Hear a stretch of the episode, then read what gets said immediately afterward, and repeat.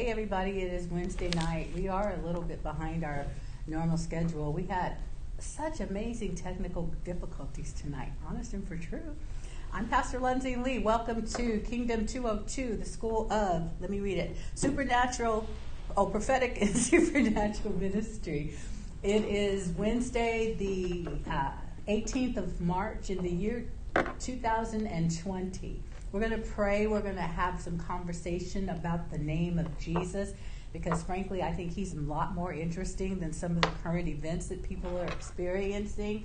We're going to access some of the powerful things of the kingdom of God and bring healing, hope, help, and um, deliverance, and whatever else it is that's on the agenda of heaven tonight for all of us. So, Father, we do come before you tonight in the name of Jesus, and I give praise to you for the mighty wonders of being a part of the most awesome family in all existence. It is the body of Yeshua, the body of Christ, the family of God. I thank you for your goodness. I thank you for your mercy, for your grace, for your loving kindness, for, for your faithfulness, for your tenderness, for your gentleness, for your compassion. You know, it's a list of every good thing one could express toward another person goodwill, favor, love. All of these things are you. Anything that speaks of, of, of uh, or diminishing or devaluing, that doesn't have anything to do with you whatsoever because you are everything good. And we worship and praise you and thank you tonight for the opportunity to be able to present your word to the listening ears and to hearts that are open to receive. Some would be going around right now and saying, I need a good word. Well, we've got a whole 66 books that are just chock full of goodness, and it's all things that pertain to the love of God. And so we thank you for that tonight. I thank you for those that are uh, present with me, maintaining. I think we're I'm at least six feet away from everybody. we thank you for the joy of the Lord that is our strength.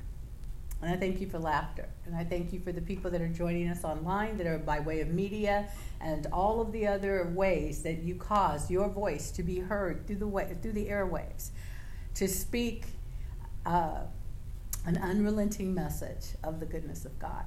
In Jesus' name, Amen. Yeah, I've had some fun with vocabulary, of course, and every ones that know me are aware of that. Forgive me, I, I meant to pull something out. Here we go. And so I was thinking about tonight, and there's, I don't know about you, but it, it's been for me over the last couple of weeks, I have really felt the, uh, the effects of being in a fight. It's been a lot of, because I have, I have never been so outrageously loud or uh, defiant when it comes to things of dark works of darkness as I have been in the last few weeks. I like it. I like it. Um, I have encountered, and I, I recognize today, or actually wasn't today, but I articulated it today, that one of the things that happens is, is when you are faced with a world that is filled with fear, you got to fight. You have, um, you know, you, you're taking a stand for faith, but the world doesn't understand faith in, in terms of how it's cl- truly defined. And so, and when I say the world, I mean anybody, including people that are, are born from above but not thinking like God does. When people are so caught up by distractions or caught up by um, scenarios that are threatening to their well being, then fear can be the default if you're not alive to God, if we're not alive to His promises, I'm going to duck one more time.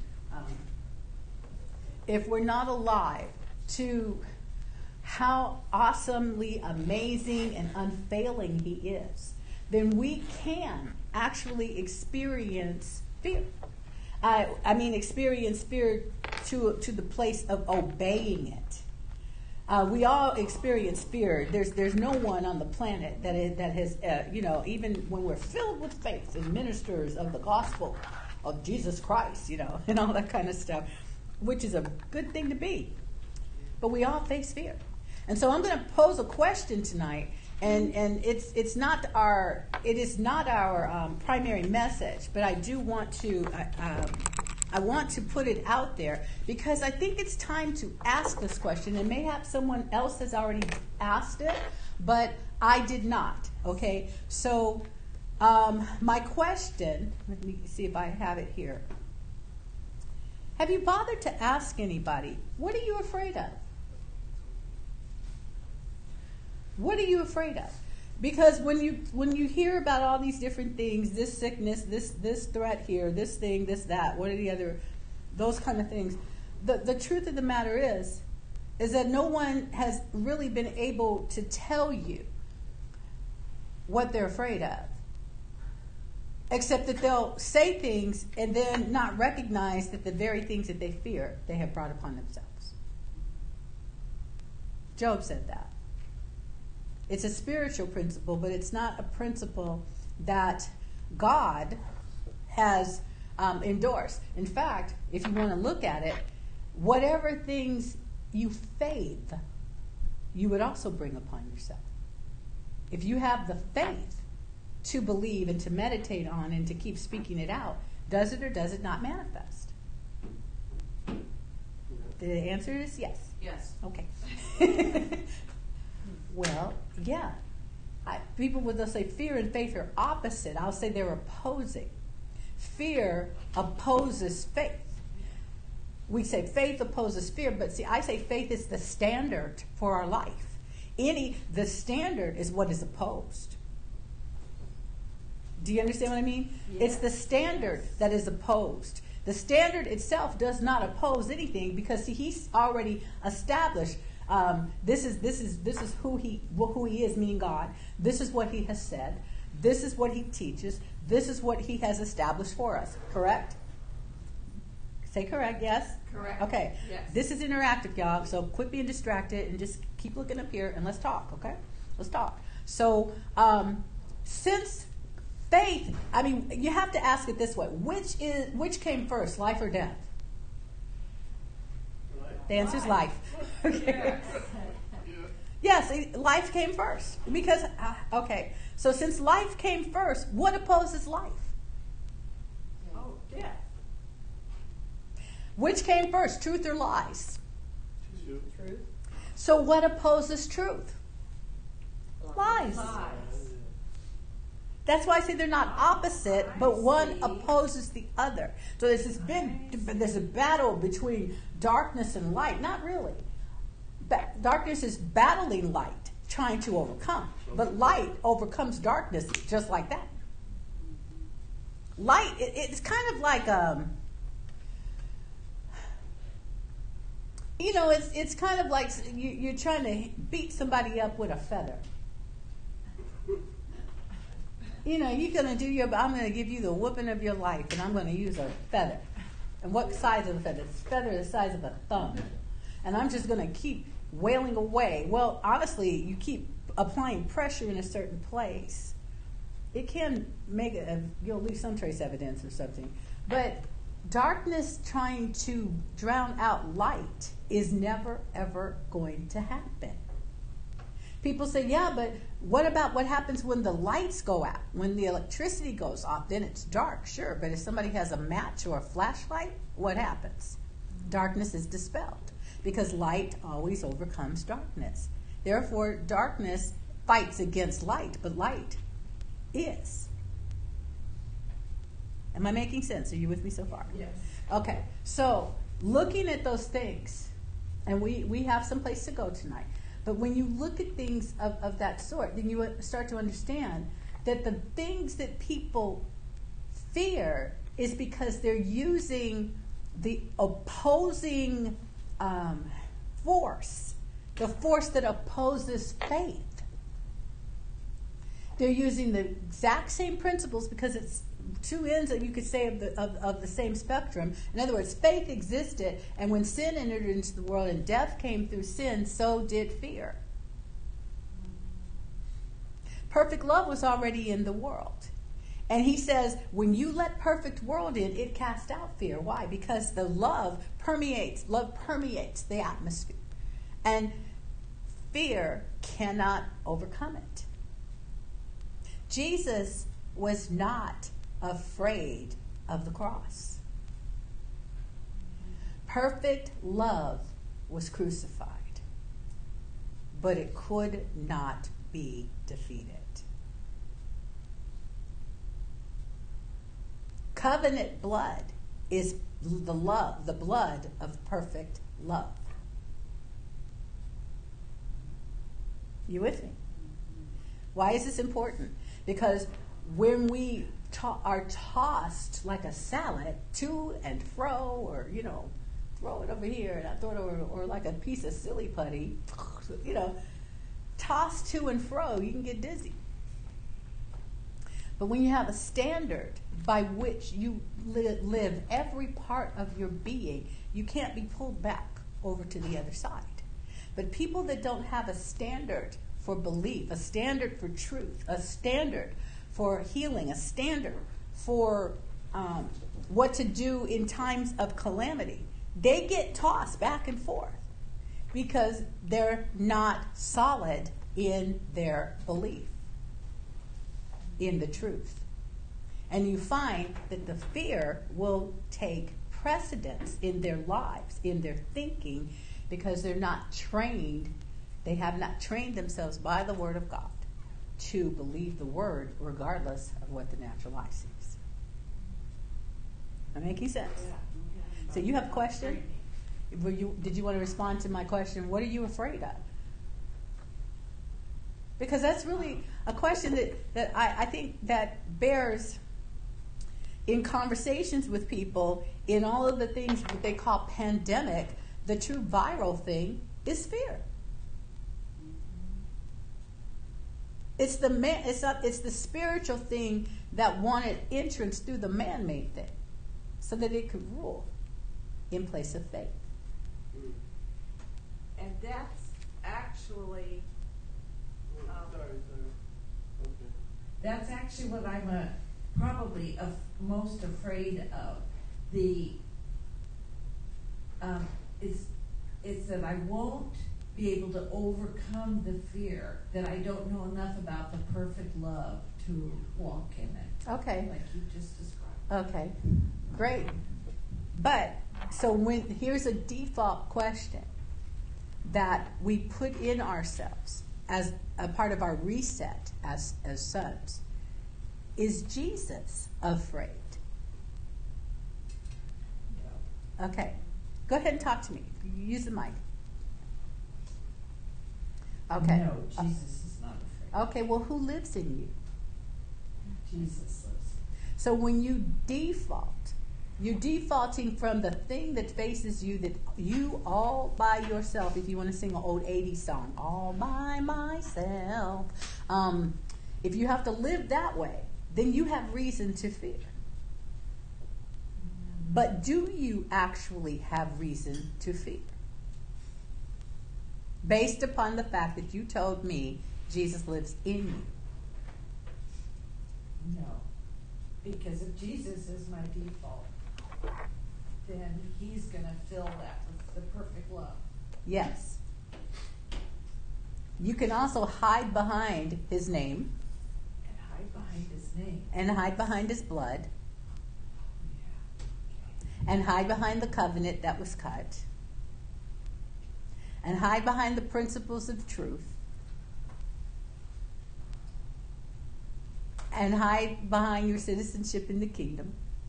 In other words, if, if, if, if fear, if darkness can get past your kingdom citizenship, if it can get past your blood covenant with Jesus, your blood covenant brother, if it could get past the word of the Lord, if it could get past the ange- angelic host that is assigned to protect you, if it can get past um, the blood of Jesus again, then you might have reason to fear. But can it?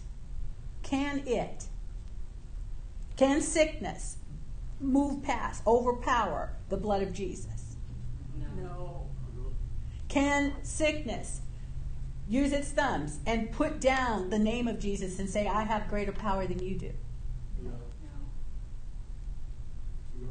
no, Can Satan take his little thorny, ugly, thorny foot and put it on the neck of Jesus Christ?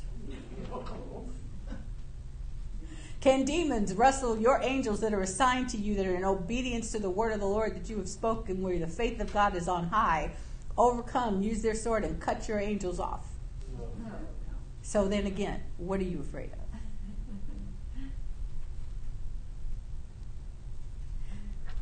Let's look at fear for a moment because we're really looking at, at um, we're looking really at faith and how faith defeats fear. We're looking at perfect love. And I mean, I'm laughing because God does. Let's go to Psalm chapter 2. I hope I'm going to the right place. But sometimes, uh, is it just sometimes? Yeah, I am. Thank you. Psalm chapter 2. And let's look at verse 1. And here's a question that's posed Why do the heathen rage, or the nations rage, and the people imagine a vain thing? Why do they do that? And the answer, one of the answers is um, they don't know the freedom that comes from the covenant of the kingdom. The nations rage, the heathen rage, because they're pushed by an enraged spirit. The reflections that you see of darkness that, that happen among mankind. Um, there's nothing funny to me about women fighting over toilet paper in a supermarket. And somebody thought that was cute to put it on. Uh, I don't know if they thought it was cute or not, forgive me, because I really don't know the idea of scarcity, poverty, lack is at work, fear is stirring up. There won't be enough. When El Shaddai says, I am who? The God who is more than enough. But people go on a rampage to run and get the ready supply of something in case they run out because of a scarcity mentality. So, what are people afraid of? They're afraid of being poor or going without.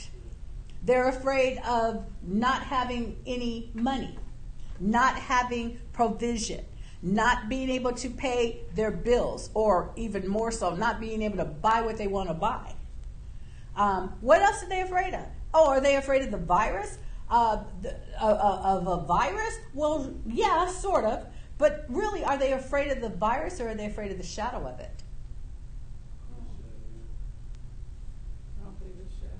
Well, what, is, uh, what does Psalm 23 say? Though I walk through the valley of the shadow. Why a shadow instead of the real thing? Anybody remember that commercial with the with a little dog that was like a supposed to be like a Mountie or something. It was one of those uh, rescue dogs that they would have in the Swiss Alps. Usually those are big Saint Bernards that would have a little barrel around the neck. Anybody familiar with that type of picture? Yes. Well, then they show the shadow, uh, you know, this dog that was going to come out. I think it had Bounty toilet pa- uh, uh, paper towels. I don't really recall. But when you looked at it, it was like a Basset Hound or a Dachshund or something that was standing there. But the shadow of the dog was so much bigger than the dog itself. And so what they were showing you was this big, you know, this tiny little package has this cast this very big presence. And so what is it that people are afraid of? What like the scripture says, there's a lion in the streets. I shall be eaten. There's a sickness out there in the atmosphere, and it's coming after who? The shadow of the thing not the real thing. I'm not denying that people have not been um, diagnosed with this thing. People that I that we you know are close to our apostle. That's the same call she got about them today, and we're praying for them. But here's the thing: most and these two will not die; they will live. That's what we decree. Because the healing power that is available because of the stripes that Jesus Christ bore in his body is available to them. And it is we're speaking the will of God toward not only them but every other human being that has been diagnosed or or is accused uh, of, of, of taking this thing on.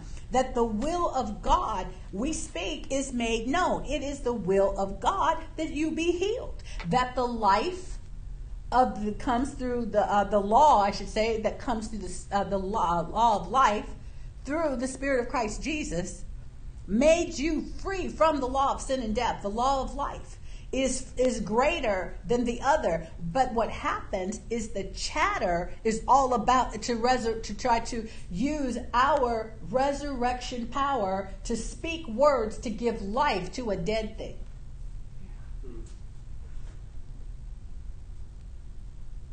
But the Bible says, I walk through the valley of the shadow of death, but I don't fear evil.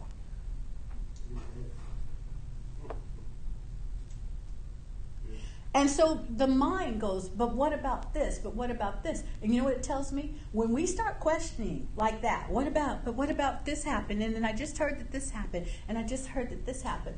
You've come down off your wall. You're not fighting. You're not fighting.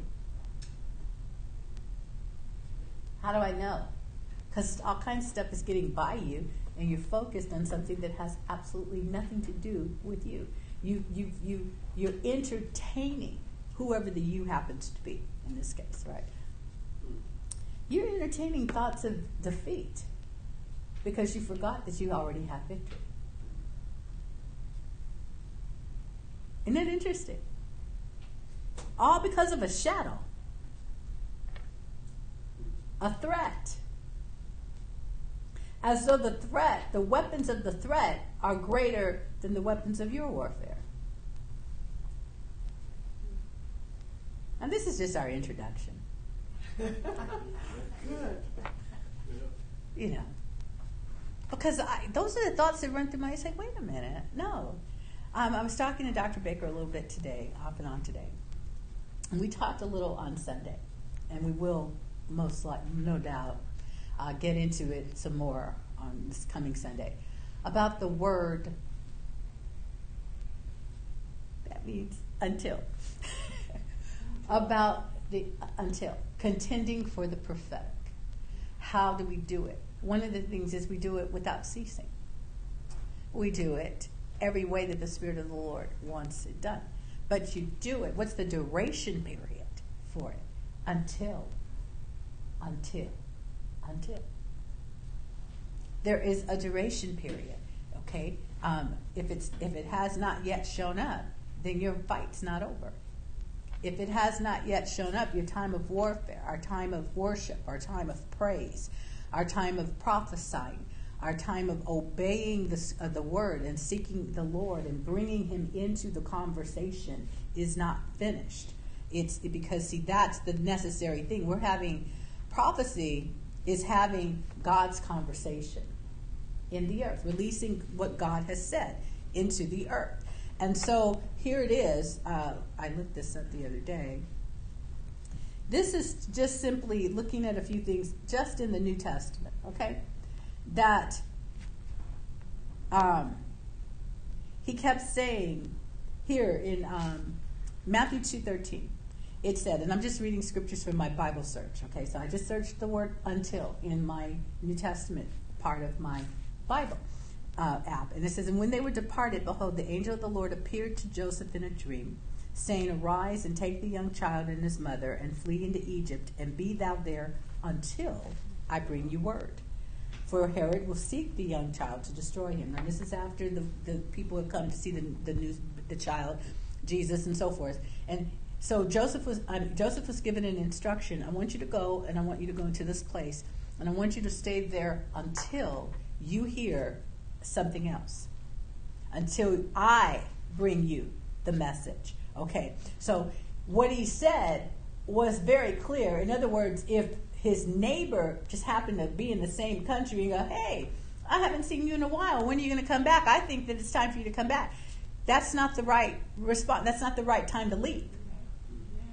If you got a telegram, which he wouldn't have gotten, but if you got a telegram and the telegram says, you know, I, I feel that this is thus and so, but the specific instruction was until I, I bring you word. So the angel let it be known your time in this in this area of your life The time to come back will be when I am sent to tell you. Not a substitute. Not not somebody else going, oh, he he got relocated, he got reassigned, and they sent me instead. No, no imposters, no, no none of that. I, I'm the person that I, I gave you this word. What did Eli? And it's it's scriptural because Elijah told him it's not going to rain, Ahab, in this until I say so. So the rest of y'all can say it all day long. But until I say it, it's not going to happen until I say it. That's a very specific proclamation, uh, a decree that he, he let this king know. And they go, Who are you to be able to tell the king that it's not going to rain? Well, the king ain't in charge of rain anyway. The king never had authority over rain. But uh, Elijah did, or at least if he had it, he didn't know about it. And Elijah stepped up and said, Well, I'm saying it's not. You know why? Because you're idol worship. And the way that you're running after, and you're sacrificing your children, and you're doing this, and you're doing that, and you're doing it all in the name of this demon that you believe will send the rain and will cause you to, to reap harvest. Because Baal or Baal, um, that demon, some of the names, it was also known as the as the as the they called they thought of that that is the god of harvest they, you know, in Baal worship, uh, or I'm sorry, uh, yeah, Baal, also Molech because Molech was is is in some um, studies you'll find it's the same. It's a different name for it or a different face that it wears, but it always you know uh, six or seven different steps in, in Molech worship. And one of the things was to bring about a harvest, and so they would do this trade to get the harvest. Let's kill the children so that he'll give us rain. Let's let's give up our legacy. Let's give up our our um, our destiny in, in, in what uh, Jehovah has said because we have a scarcity. And so we'll sell everything else in order to fulfill, so that we do not perish as it appears to our eyes. The shadow of death is here. And if we, uh, you see, scarcity works with all these and how fear will do it. This fear of not having which all of it is under the auspices of the fear of death.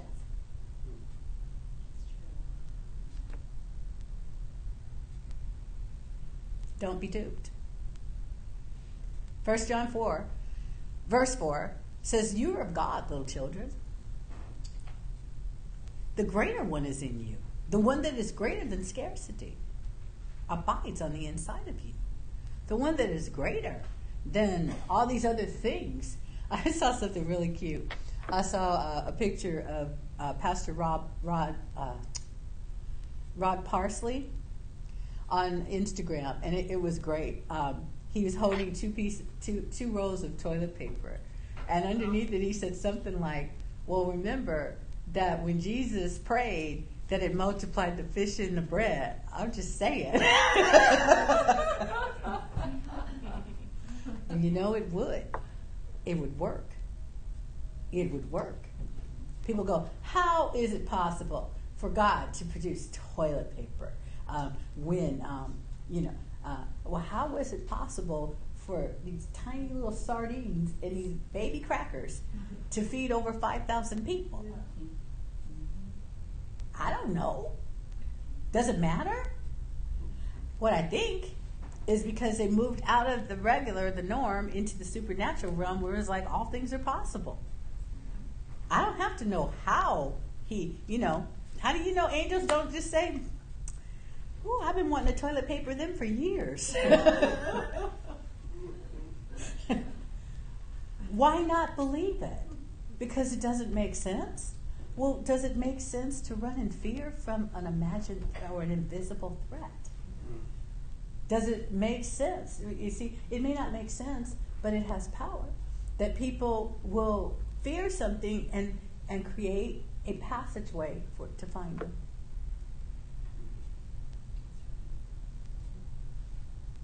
You know, it's natural. The scripture again in the Proverbs there's a lion in the street, I shall be eaten. And you thinking, well, stay in the house. But if you're afraid, do you know you can create a crack in the premise, or, uh, or the lion will find your door, or something could happen. Where I don't, I don't understand how all the houses in the neighborhood it chose mine because you're the one that sent the radar out. Beep, beep, beep, beep, beep, beep, beep, beep. There's food to be had here. I shall be eaten. See, that's a decree. There's a lion in the street. Ah, and I alone shall be eaten. I, out of everybody else here, I'm the one that the lion's going to eat. It's like, I don't get it. The lion ate him. How did that happen? Well, he said it would. You know, he did say that that was going to happen. Oh, it's just, he must have had a premonition. No, not really. It wasn't a premonition, it was a decree. You with me? So what? We contend for prophetic, um, we contend for the prophetic, the promises that are on the wall, the words that are spoken, until there is the annihilation of fear. There's the, do I have this here? Until there is the annihilation of, um, to see the complete destruction of fear. This is our vision. We contend for this of fear and bondage. I want to see the destruction, the complete destruction. Complete destruction means utterly destroyed. Of fear, the complete destruction of bondage, the complete destruction of bond, of pride, of prejudice. I want to see the complete destruction of those things and the awakening of hunger for righteousness and biblical holiness in the obedient body of Christ. Well, that seems like a very big task. Not when I'm the first subject when I'm the first one that I'm going to see the complete destruction of fear in me, the complete destruction of bondage in me, the complete destruction of pride in me, the complete destruction of prejudice in me, and the awakening of the hunger for righteousness in me, and the awakening of hunger for biblical holiness in me, and the obedient body of Christ is me. Then I become a carrier of something. Some people, some would say contagious. I don't like to use that word for this, but I'm, I'm I'll, I'll, you know, so you know, inspiring other people, creating in them a hunger for the same thing. Because if I can create it in me, then I can pass it on to somebody else. Why? Because the fruit of what God does, because I walk in um, without fear. If I'm walking without fear, and I, there's only two options, I'm walking by faith that I'm not walking by sight. If I'm walking by sight, I'm walking by fear. See what I mean? If I'm walking in bondage, then I'm obviously connected to fear. But if I'm walking in faith, then I have to be walking in freedom because freedom accompanies faith. So when I'm seeing the complete destruction of these things, I'm seeing in their place what has always been the will of God. Pride is not the will of God, humility is. And when I walk in pride, I am definitely in bondage. Because I'm going to be tossed back and forth. You know, it's like demons are playing catch. Just pushing you this way, pushing you that way, shoving you around. Because pride means I'm not transparent. I'm afraid to be seen for what I am. Isn't this fun?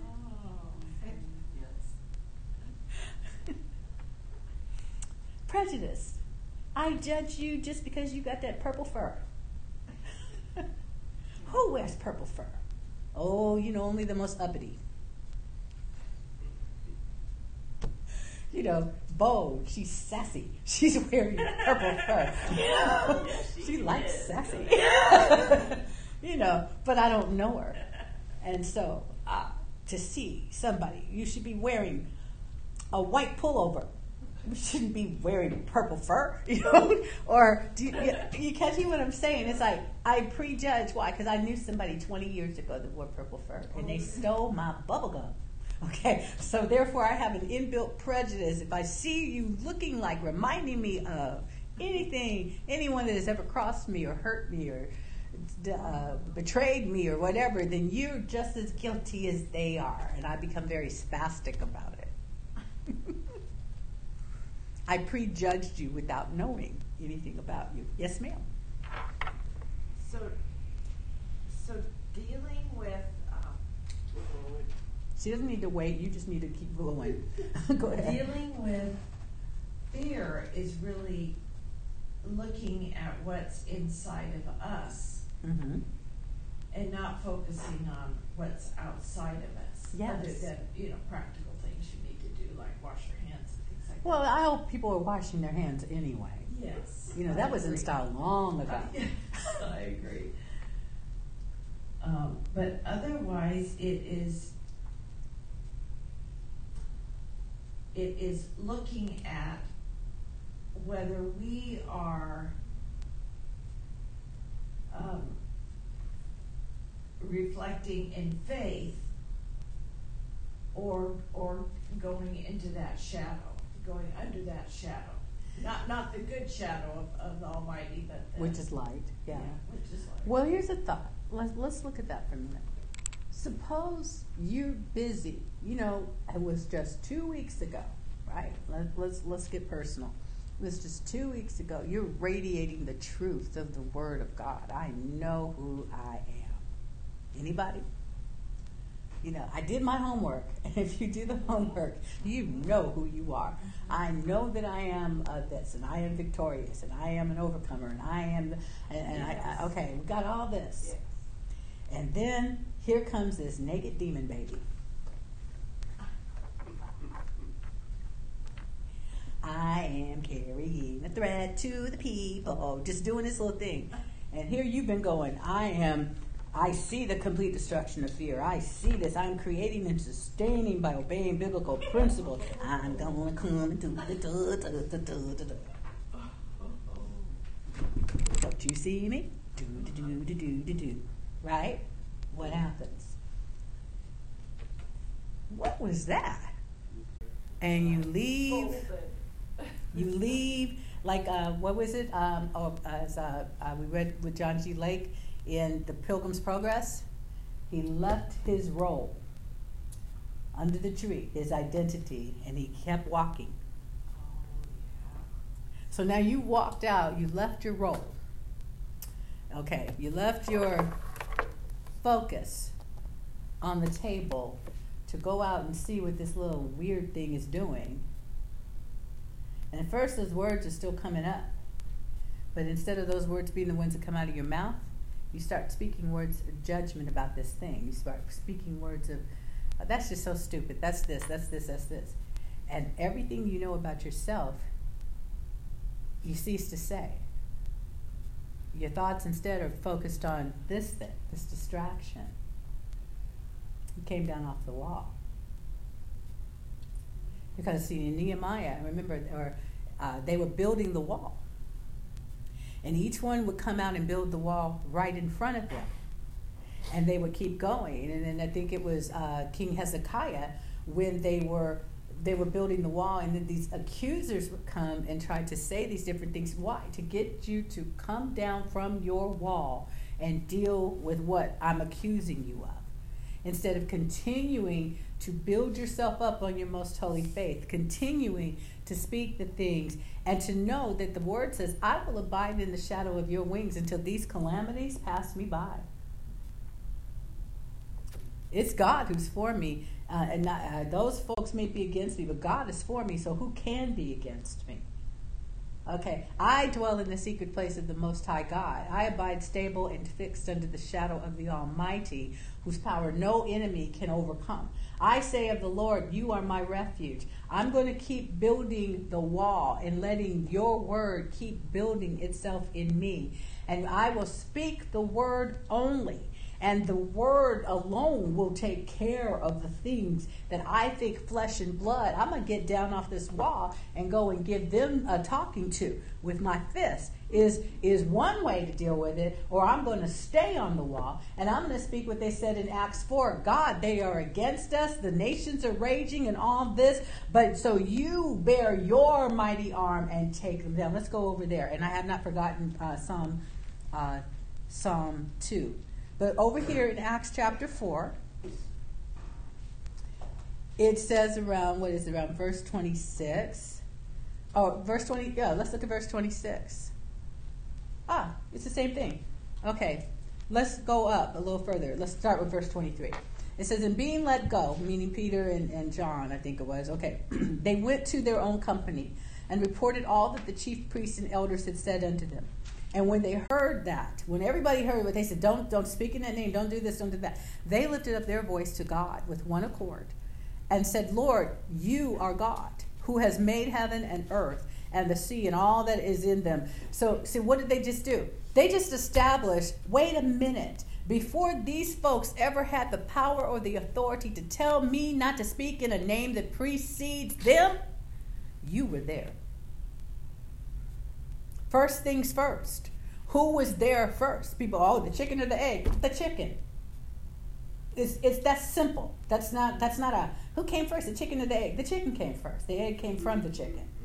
Well, yeah, but the chicken comes from the egg. Not not when you look at creation. No.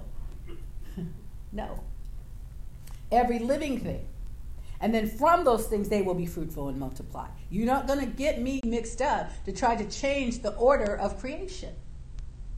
When you're firm on creation, those type of so-called philosophical questions don't even faze you.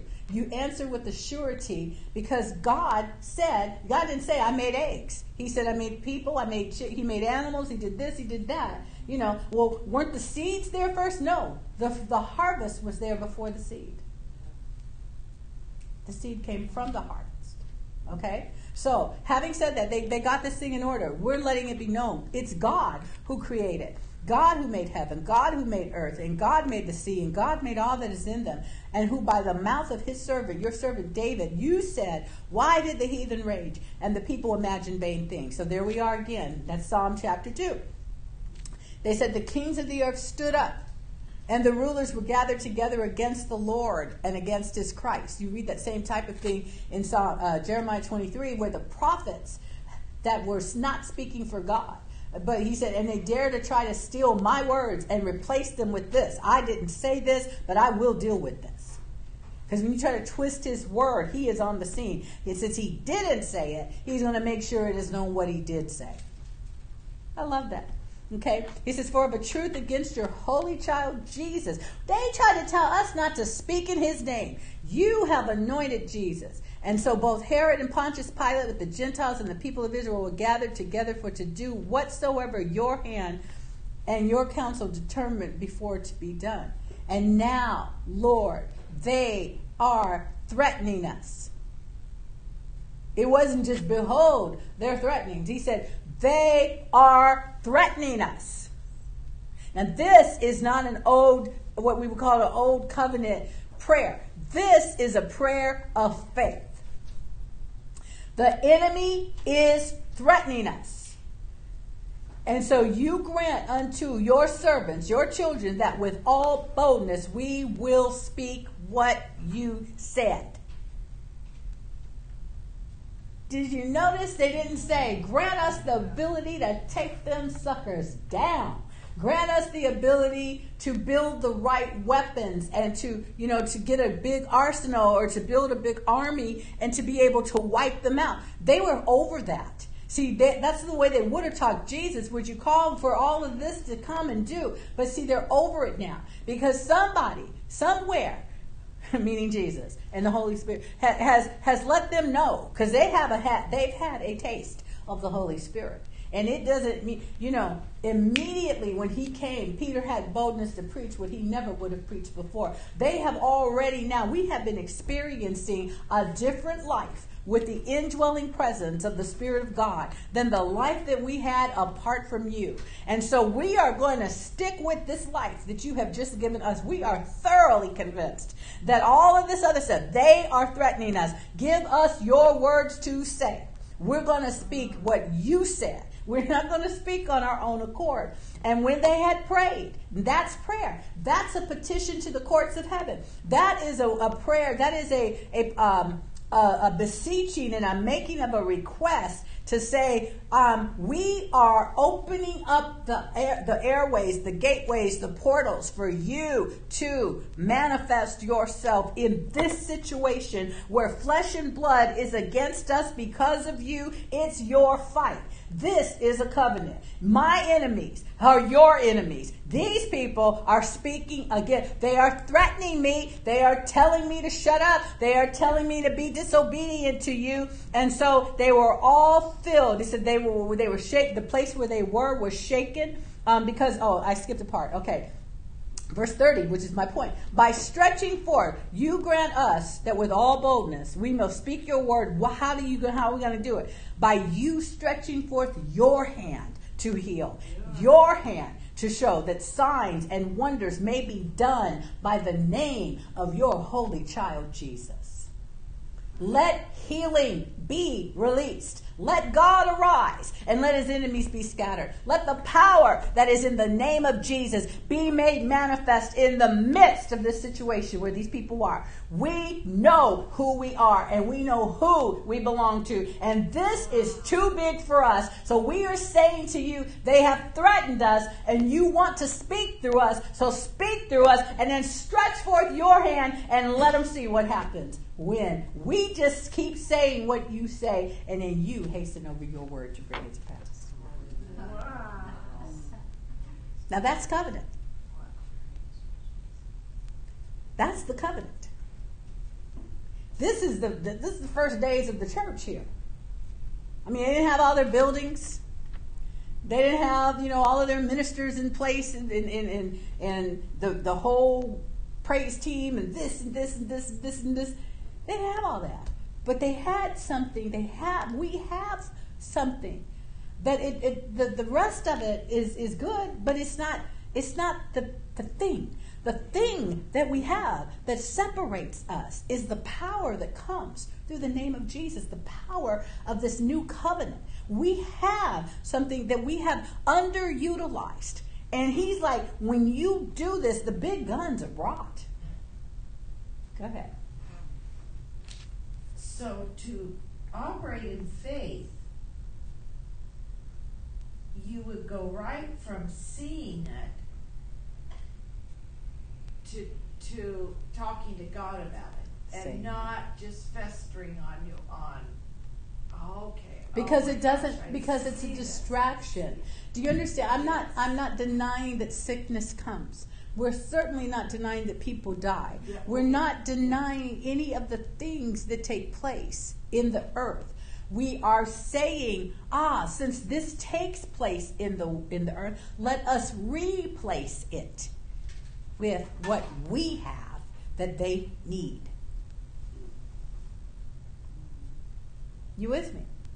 Yeah. I've only gotten one of my lines here, okay? This is, so I contend until, until, until. So look at this. Um, another one that was, uh, see, Matthew 11 13, it says, For all the prophets in the law of the, and the law prophesied until John. When John came, there was a shift in the atmosphere because John was the forerunner to Jesus. And John was the prophet that had come through all the lineage of prophets to be the prophet that changed the message, changed the tone of the message. From he's coming, he's coming. God's going to send him. God's going to send the deliverer. God's going to, God's going to. John is the prophet that changed it because John was the one that came with the message you repent, for the kingdom has come, is come. Everybody else said it's coming. John said it's here, it has come.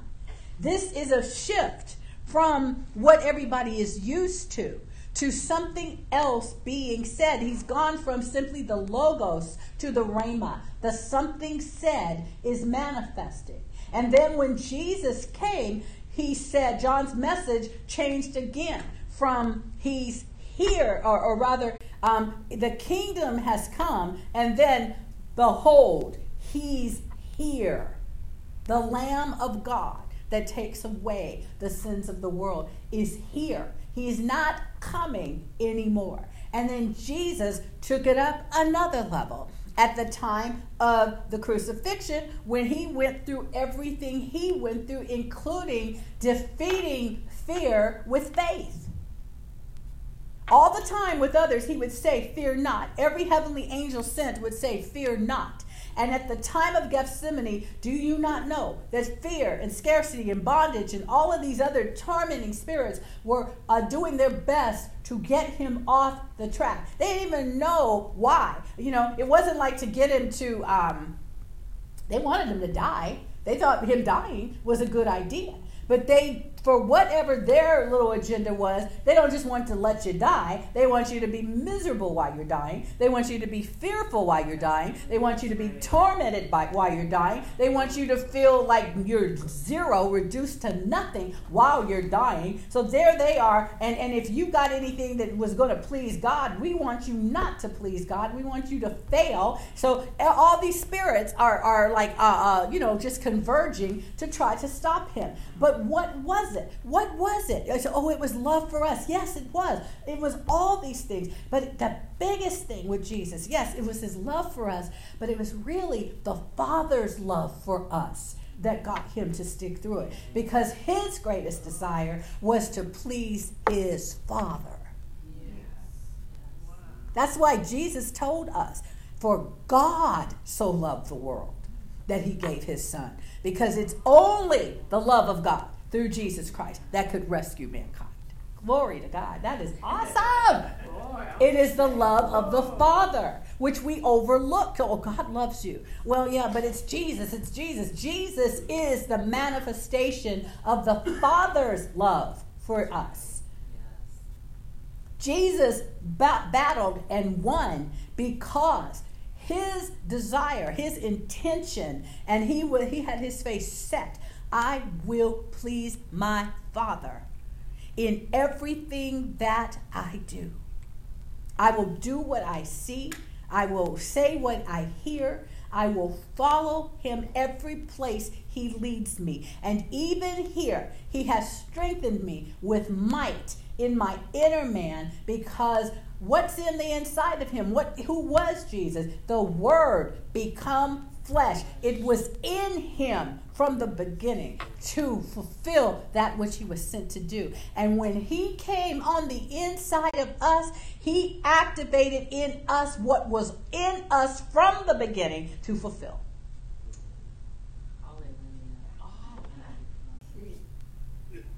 So, so the same thing is in us from the beginning that was in him from the beginning to do what he, oh my. Because that's why you were born.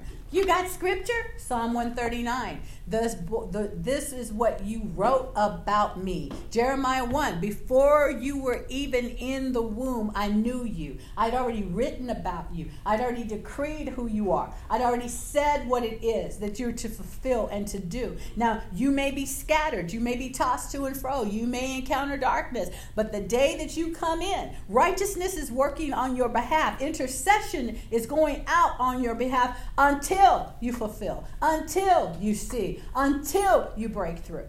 It's always at work. And but the power of decision, choice, it's not just the power to choose, but it's exercising the power of choice to decide and decree a thing and have it be established for you and determine this is set in the stone of the covenant and I will not depart from this thing. I am going to fulfill it. Every morning I may wake up feeling like a failure, but bless God, you said I'm not, and so I'm not. And so I'm going to overcome whatever it is that I've got to overcome, including whether it's toss off the feelings or bypass the old habit of failure because I am not a failure. And the knowledge that I'm not a failure, the knowledge that you're not um, all the things that the world says that you are, is the power that you use to defeat the lies because you're certainly speaking the truth.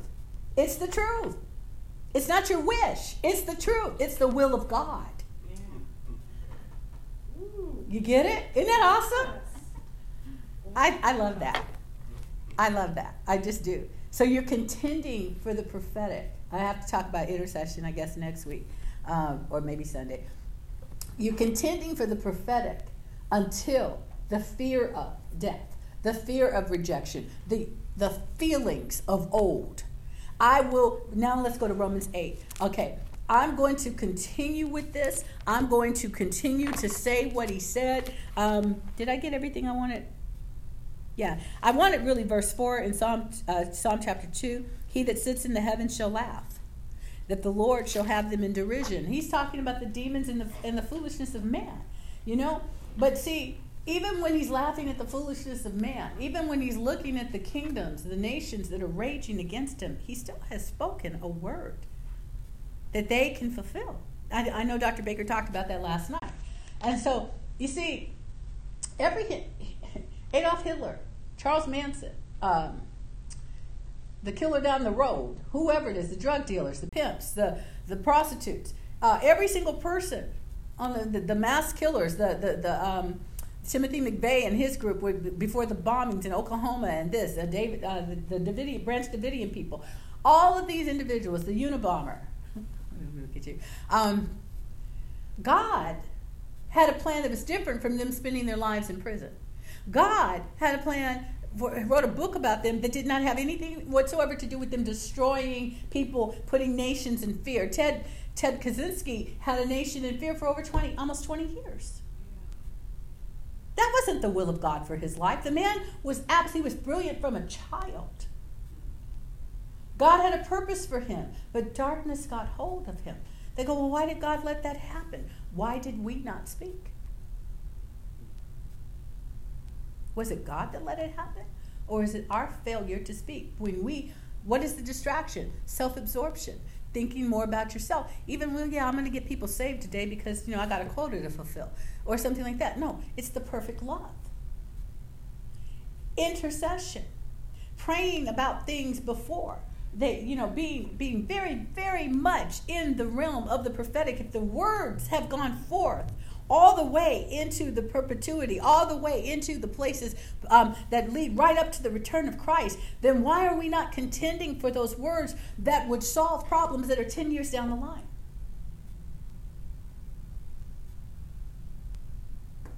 We'll talk more about that. That's what the, the prophetic words are like batons in a relay race. Each runner on the team only runs to a certain distance. But the objective for the anchor, by the time the baton is passed to him or her, is to take it to the finish. You run until you cross that finish line. Is that right? But each runner, each leg of the race is important. Each person carrying that baton, you could think of it as a scroll, as a message. I'm running this, I'm running this, I'm running this until it's my turn to hand it off to the next assigned person to run with this, run with this, run with this, run with this. When one crosses the finish line, everybody's crossed the finish line. Because the per- when you're on the same team, the one that started it got the best start that they could, handed it off to number two, to number three, to the anchor, to go all the way. If the team, if one crosses first, everybody crossed the line.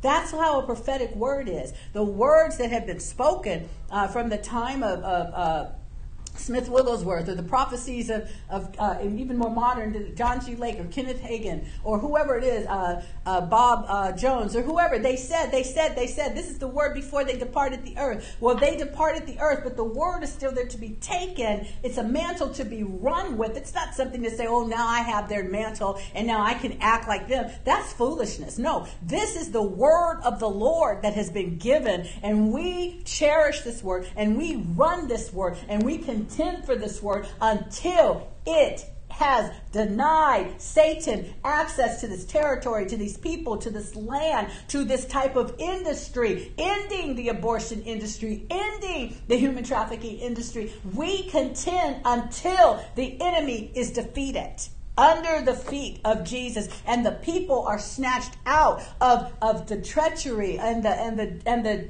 and basically the end result of sin. How many mobsters have died of cancer or bone disease or serial killers too? Because this is part of how I study it. As I look to see what happened, most of them do not even they're on death row, they do all of their appeals, but most of them die from some kind of disease, a heart disease, a heart attack cancer. Many, many in, the, in, in organized crime have died of cancer. They were sentenced to life, and life didn't last very long for them. They perish from this thing because Satan basically says to hell with you. And it's a, it's, it's, a, it's a departure. The demons say, You are of no further use to me, so you may as well die. And who is going to go pray for their healing? Oh, you don't deserve it. That's the old religious thing they give them last rites, you know, uh, give them one last chance to think that they were loved before they go to hell. Or if they were in a religion that allows them to pay money, supposedly to buy your seat, and you find out the seat you bought was not the seat you wanted. And that is not the will of God. People say, well, I don't understand why God would want somebody that was so evil and so horrendous because he never saw them and from his point of view. This was not who they were meant to be. He sees the unfulfilled destiny, not the demonic filled one. You see what I mean? People that are wrapped up in bigotry, hatred, victimization because 20, 40, 60, 100, 250, 300, 400 years ago, your people were mistreated, are missing it. To stay in a victim's mentality is to be victimized by the past. female, male, women, the history of the way women have been treated, the history of this and the history of this. This is the history of people that are still willing to allow themselves to be manipulated and treated like puppets on strings by a vile, fallen, created spirit that belongs under their feet. And instead, they are allowing themselves to be influenced in ignorance by darkness when light is right there and available. And sometimes it's because in the body we portray a very weak, we have portrayed a very weak Jesus. Jesus loves you, Jesus loves you, but oh, I get sick like you and I'm just as broke and I'm this and this and we are subject to the same fears. You know what? Even with this this mess that's going on, if you need to self whatever it is that they're telling people to do, do it in faith not in subjection to the government, but by going to the Spirit of God and saying, Is this what you would have me do? And who can I talk to about you? How can I make this different? And how can I, you know, I, I, I won't do social distance because there are people out there that are already called untouchable. You see what I mean? I honestly do believe that the that the that the um, the spores or whatever you want to call them, the cellular structure of my hands is such that anything evil and vile or sick or deadly will die. Because life pulse, pulses through me. Romans 8.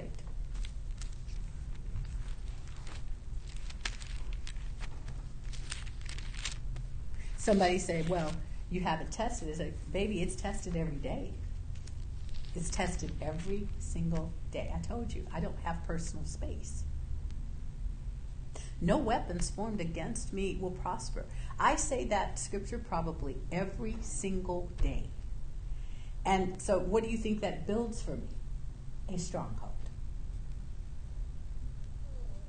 a shelter.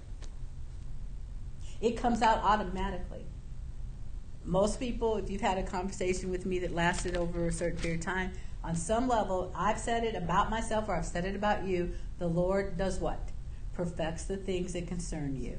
I say it. Is there anybody here that I have never said that to? I even say it about you people uh, watching us, all right? Because it's true. I didn't make these things up. Do I know other scriptures? Yes.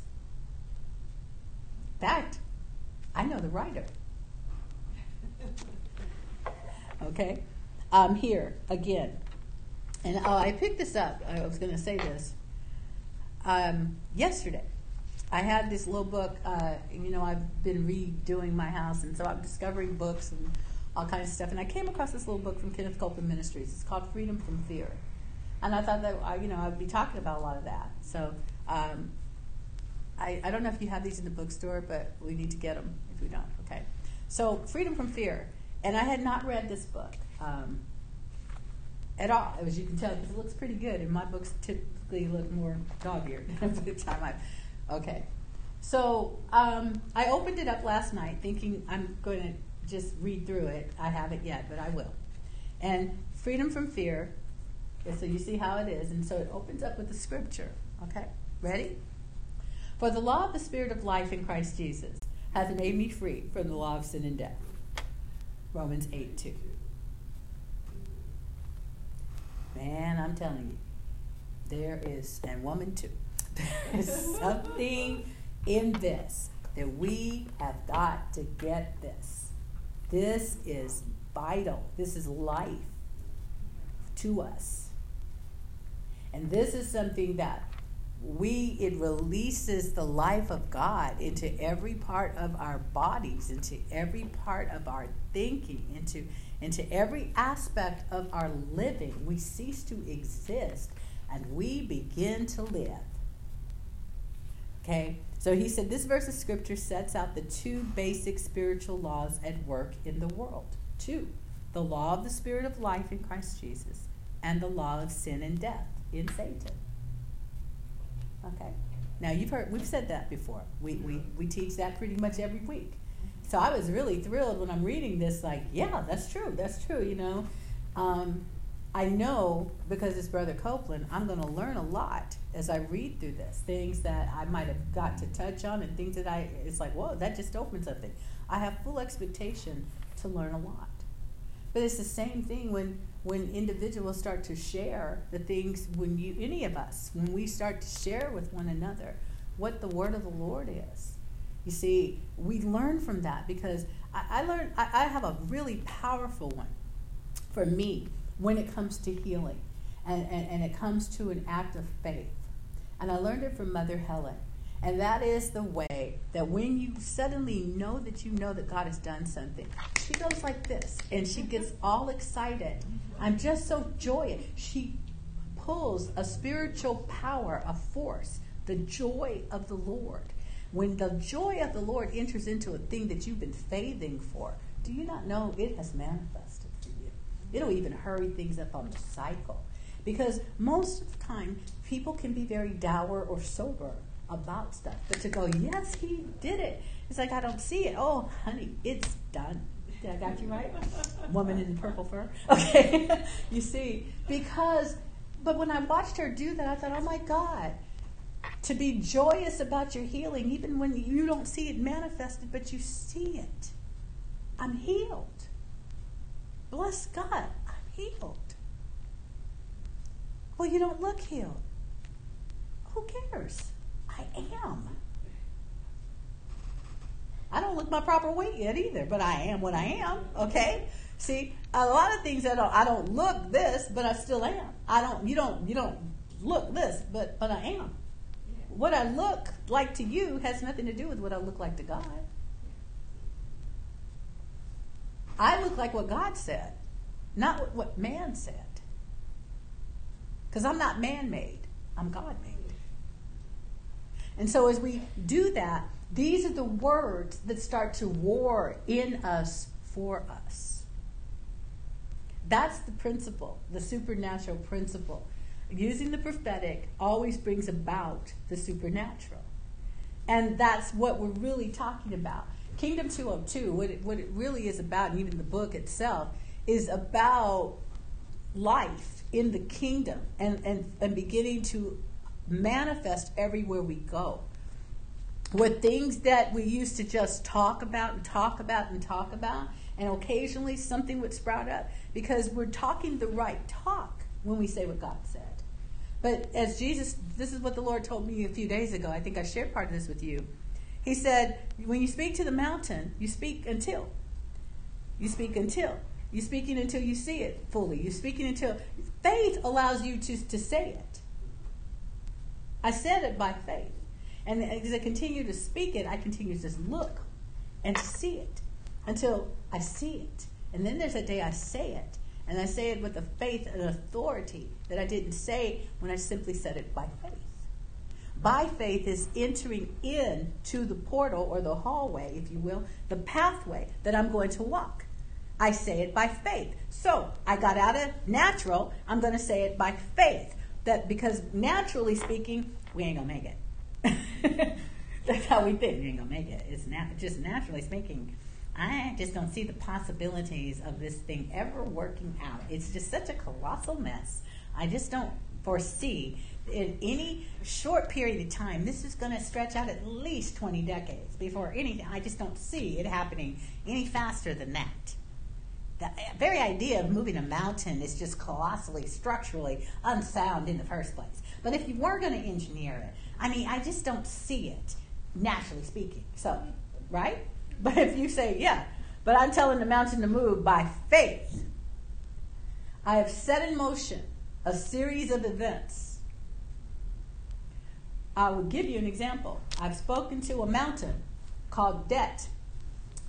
I got this from Diana. Because Diana, two years into her time here, oh, Dr. Baker spoke this message, and I just decided, you know what? I think I'm going to do something with that. And so she was talking about being debt free. And I thought, you know, I want to do that. And so this was happening with my taxes, and this is happening, and this is happening. I'm doing it that way as her friend because it was like, no, she didn't. And, and Diana was like, I'm just this close to being debt free. Well, good for you. Because, why? Because she was listening. And what was my lesson? You're not listening to what Diana's listening to. And maybe, ain't no maybes about it. You need to, oh, I just did what she said. I just did what she said. I just did what she said. And it's like, I learned I ain't doing what she said. I'm not doing what she said. I'm taking this thing for granted. I'm not doing what she said. And so Diana's like, oh, yes, this. And then when she bought her car, oh, yeah, they were able to give it to me pretty much at zero interest because her credit rating was so good. It's like, I know somebody that has good credit. This is amazing in the body of Christ. Wow, this is great, you know, things of that sort. So what I do, I learned from my friend Diana to listen to what Dr. Baker. Was. I mean, there's things I've listened to, but this was not that important, so I didn't do it. But it's like, why wasn't it important to you if it's important to God? Because if God had her talk about it, then don't you think it was important to Him? Well, no, now that you put it that way, sure. so what am I saying? That I have seen supernaturally as I spoke to this mountain called debt, and I spoke specifically to my credit report, that it's gone from no man's land into normal over three months or four, five, five or six months. It has gone from supernaturally bad to it's on its way. Okay, but I've crossed over out of the red. And if you ever had a credit report in the red, you know what I'm talking about. If you don't, God bless you, don't ever go there. Okay? And on the income that I had, that's miraculous all by itself. It's miraculous all by itself. And every week, it gets better and better and better. Oh. Keep speaking until. Keep speaking until. Okay, whether the mountain is called debt, the mountain could be called uh, car payment, um, which is debt, but it's a specific debt. It's not just I speak to debt. I'm debt free and in my place of wealth. Debt free in what? What are you debt free in? Wh- what do you not owe? Well, okay. See, because Scripture says I don't owe any man anything but to love them. I don't love nobody. That's why I'm in debt. I ain't got time to love nobody. I'm just trying to try to take care of these bills. How you going? I ain't got time to love unless they come with like a big bank account gonna get me out of debt. Now I love them already. You know, that's not the way it works, right? But if you, it's it's like I'm speaking to the mountain called debt, and then specifically to this to the west side where this is to the east side. I know this all wrong, but whatever. West, east, east, west, both of those, north and south, right? I'm speaking. I'm speaking right to the middle. I'm speaking to this thing called student loan. I speak to this thing called um, mortgage. I speak to this thing called astronomical, ridiculously overpriced car payment.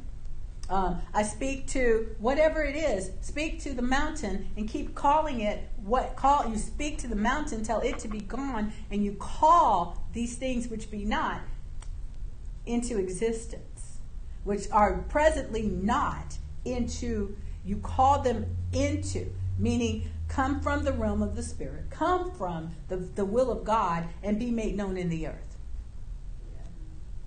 So I'm always listening when people are talking because it's like, ah, I can, okay. I've learned more about the law listening to Judge Connie. I've learned from each, every single one of you. So it's, I'm not going to go through all that, you know, but, but do you understand? It's like, it, it, if I can't learn from you, then I can't actually teach. Anything that I say, when I, it's the lessons that I personally have learned, yes. But you know what triggers it off times is listening to what somebody else is saying. Do you, I learned that it was okay to desire to have a bigger income from Nicole. Because she and I, used to work temp jobs way back. Nicole was always getting paid better because see, she was bold about asking. I didn't know you could. I come from a slightly different era where you didn't. You simply accept it, you see? And so I learned to ask for what people said you couldn't have, and I got it. I get it.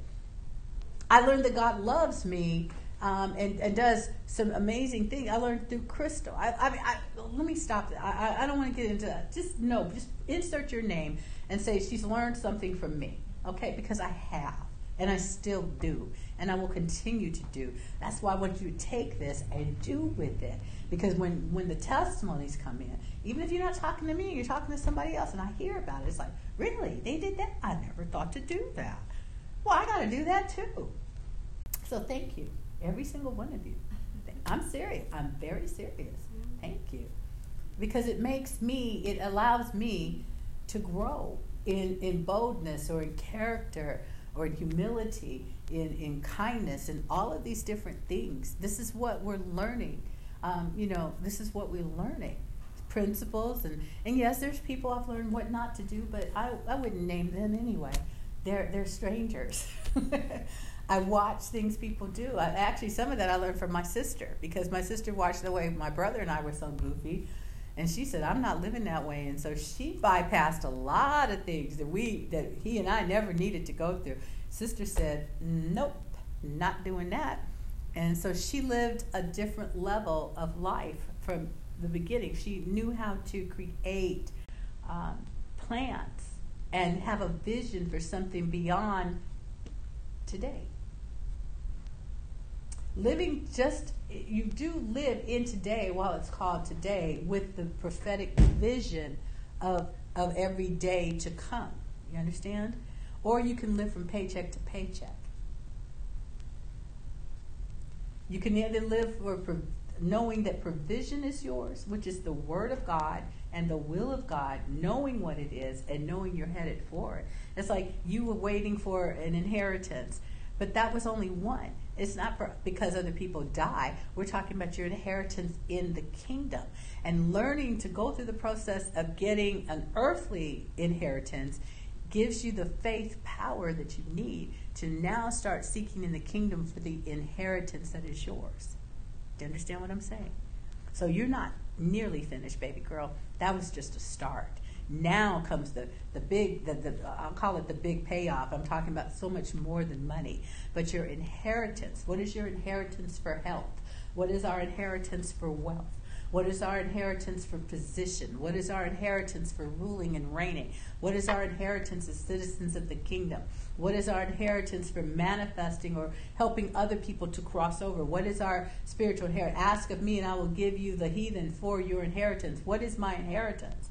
Um, where do I go for the harvest of souls or you know lives that you want to bring into the kingdom? Where do I go for this the, you know, to open this um, revenue stream and this revenue stream and this revenue stream, you know, where the rivers are, where the where the fishing is fine. And I don't fish personally, but you know, but where all of these things are everything that, that you desire, where the buildings are, where Dr. Baker prophesied something this morning.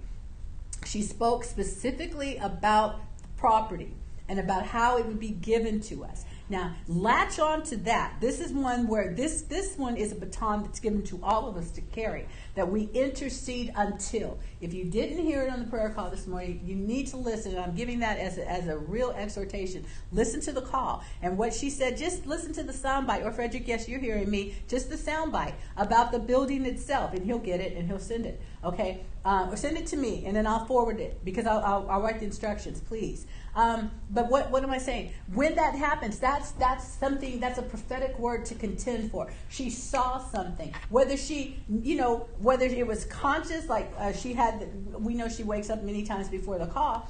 So maybe she saw it that way. I don't recall that she explained that. But whatever it is, she saw it. And when she saw it, if you see it, you can have it. It is yours. It's a spiritual principle. So because she saw it, she grabbed hold of it. That's one of the ways that property is comes to us. What is our job?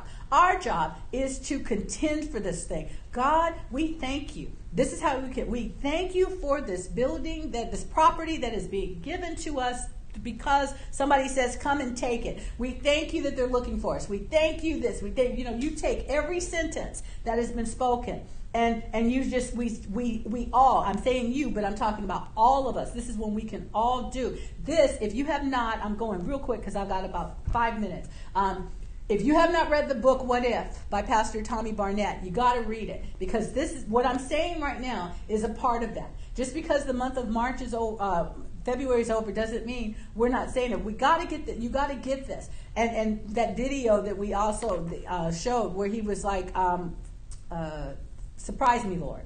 Okay, because it's getting out there to walk on the water. When when Peter walked on the water, the water solidified under his feet because faith changed the substance of the water. Faith is the substance that he walked in. He walked by faith. So therefore, the water had to become um, for him what would, the same thing it was for Jesus, so that he could walk on it.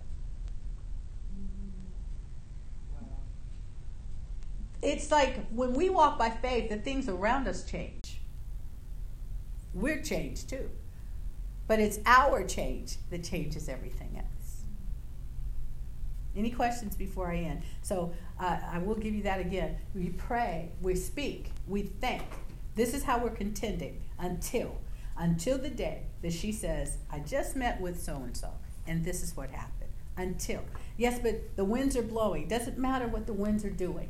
I have a course. I have a direction. I have a destination. And until I cross over, y'all can blow, you can sneeze, you can cry, you can haunt, you can do whatever you want to do. Storms can rage, all of that other stuff. But I'm going to the other side. Remember that, that the people, let us go to the other side, because that's what Jesus told them. And the winds and the waves and all these things were happening. And Jesus said, I think this is Mark 4 or Mark 5, and he said, at before any of it happened, let us go to the other side. He's asleep in the boat the wind stopped, the wave, the waves and the storm. But he had already said, "Let us go to the other side." And they were starting to understand. Jesus did not ever just say something like, "Hey guys, it might be a good idea to go to the other side. Like if we can make it, then hey, maybe we should do that." He never did that. Every word he spoke was a decree. It was a it was a declaration. Let's go to the other side. We, uh, in other words, what he said is, "We are going to the other side." the authority of him saying that. The words that he said gave them the authority to speak to the wind and said, Be quiet, peace be still. Just what he did, they could do. Because he we already have his word on this. And he said, We're going to the other side. So you are simply going to have to bow. Mountains.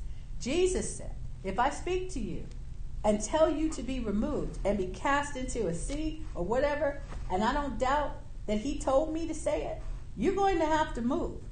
I'm not going to stand here all day watching to see if you budge. I have set something in motion. I'm going to continue to say what he said, and I with a full expectation that you are diminished in power and you are removed from my sight. And as we do that, it's removed actually from your natural sight. And then what happens? You know what I did, do not do? I don't check my credit every week. I get a notice, hey, guess what? It's happened again. I go, yay, and keep going. I don't check a lot of things. That is like, because you check and it appears to still be there. So keep speaking. Keep saying. Go back to Acts 4. They said, they are threatening us. This thing is still in my face. This is still going on. So empower us with the boldness to speak your word. And then you will stretch forth your hand and cause these things to be removed. That's all I have for tonight. I have lots more, but that's all I'm going to say. Glory to God. Any questions? I got to line one, line two. Comments, questions? Anything in your notes? Frederick said we just unlocked by faith. awesome. Yes. Nothing? Going, as Dr. Baker would say, going once? You sure you don't have anything? I look at some of your faces and I see all these things going on. It's like, don't leave here without having dealt with that. Um, go to the next slide. I think I've got something there. I do have something there. Don't you love that? I just made it kind of like to try to look. Um, had to put my pink in there. So then, if nobody has anything, we're going to go ahead and get ready to close. And um, I'm going to say thank you to people that have joined us tonight. What else am I going to do? No. Just hit a down arrow. right here. You ain't there. It's okay. There he has it. That's the one you want. No. Well, yeah, that's fine. Go back. That's fine. So I think I only have three. So that's what I wanted to let people know. That as we begin to receive the tithes and offerings and, and the things to close out this part of the week, that you can, um, yeah, you can find us at www.astoundinglove.org. And for you can hit the donate or the contact us buttons down at the bottom. Um, if the people are doing the Zelle type of giving, then um, it's uh, offerings at astoundinglove.org. And if you are wanting to uh, put in a prayer request or make a comment, it's contact us at astoundinglove.org. So that's something that we wanted you to know. Um, what else do I want to tell you? Let me see. Yes, she said. Uh, really, no questions. I, there's a question in the atmosphere, and I'm trying to, to give you a moment, uh, you know, to be able to say something. But okay. Um, thank you, Father. We worship you and praise you tonight for what it is that you have said for us, to us, and we thank you for your uh, amazing, amazing love for us tonight. I thank you for the word that you've spoken that it penetrates lives and hearts and gives us incentive. And even as we get the word to contend for the prophetic, something that just came and has been seen, and now we will speak in, in thanksgiving and praise to you until until the title deed and the keys are in hand, and we have stepped onto the property and, and begin to do the things that you desire for us to do in the name of Jesus. So I want to thank you um, so much for joining us. I want to um, ask you, Alfred, to go up one. And I invite people that are uh, joining us to join us on Sunday. Um, you have to go up one. To join us on Sunday for Biblical Solutions for Life. We have session one beginning at 9:45 and session uh, to 11:30, and session two starts with our, doc- our apostle Dr. Baker from 11:45 to 2 o'clock p.m. So these are the times, and you can join us right here on Periscope, live on Periscope, to see that. So we're getting ready to go. Uh, last thing I want to do, go into the very last one. I'll put these in different order. Is invite you to visit us. We are at 1914 Trade Zone Boulevard. Go down to dear. Okay. Um, we're at 1914 Trade Zone Boulevard in San Jose, California. Our zip code is 95131. And our phone number is 408 945 4439. So I've given you all the information that we typically rattle off. I'm still going to rattle it off, but we've also given you time to, to take a look at it and to uh, come and be a part. So we're going to re- we're receiving the tithes and offerings. Again, I gave you the information on how to um, to to give in to the work that's being done, and I want to say thank you so much. Don't fear. That's really what I want to tell you. I'm asking the question, what are you afraid of? Are you afraid of dying? If so, then it just means that you don't know the Lord Jesus Christ. You can reach out to us, or there's somebody that can be able, who has to know how to tell you, how to meet the most marvelous person that you will ever want to know. There, heaven doesn't sell fire insurance, so you don't meet Jesus to escape hell. You meet Jesus because he's wonderful and because he wants to be your Lord and because he loves you with an everlasting love. And he has a great plan for your life. That's why you meet Jesus. And then you stay with Jesus because he's real And he's got a whole lot more power than unfortunately we, his body, have sometimes exhibited. But he is worth knowing, he is worth uh, getting to know and to stay with. If you're afraid of sickness, if you're afraid of, uh, of sickness or disease, the same Jesus we're talking about has shed his blood so that you could be healed. And you don't have to be good. You don't have to be a Christian. You don't have to be a likable person in order to be healed by God. The Bible tells us that um, healing is a sign of the goodness of God, and God is good whether you're good or not. So uh, if you're afraid of healing or, or being uh, sick, you don't have to be. You don't have to be afraid of running out of uh, paper goods or food or any other thing. That's a scarcity mentality that is meant to manipulate you and to teach you to run after supplying for yourself. When God in His kingdom said, I want to be the one that supplies everything that you have need of and do it to the full. If you're afraid of uh, running out of money, you're afraid of anything at all, then I invite you to get to know this Jesus Christ that we love because He is not afraid of what we're going through. He has made the remedy and the way of escape. If you're already born from above and you've been yielding to the ways of the world, I encourage you to get into this word or to listen for the small voice, still small voice of the Holy Spirit who will speak comfort to you. We do not hold you in condemnation. We simply want to remind you if you're born from above, if you're born again, you're better than you know and it's time for you to find out. So, again, if you need to join us on Biblical Solutions for Life on Sunday, come and do that, or come and visit us, come and be a part, write your prayer request, do whatever else it is that you want to do. We are praying for you. We love you very much. We love you, in fact, with God's astounding love. So, I'm Pastor Lindsay Lee, and I'm here at Astounding Love, a global church fellowship with some of the most beautiful, amazing people you would ever want to know. Come and be a part of it. We'll see you next week. We'll see you on Sunday. Thank you, and everybody say good night. Good Good night. Thank you.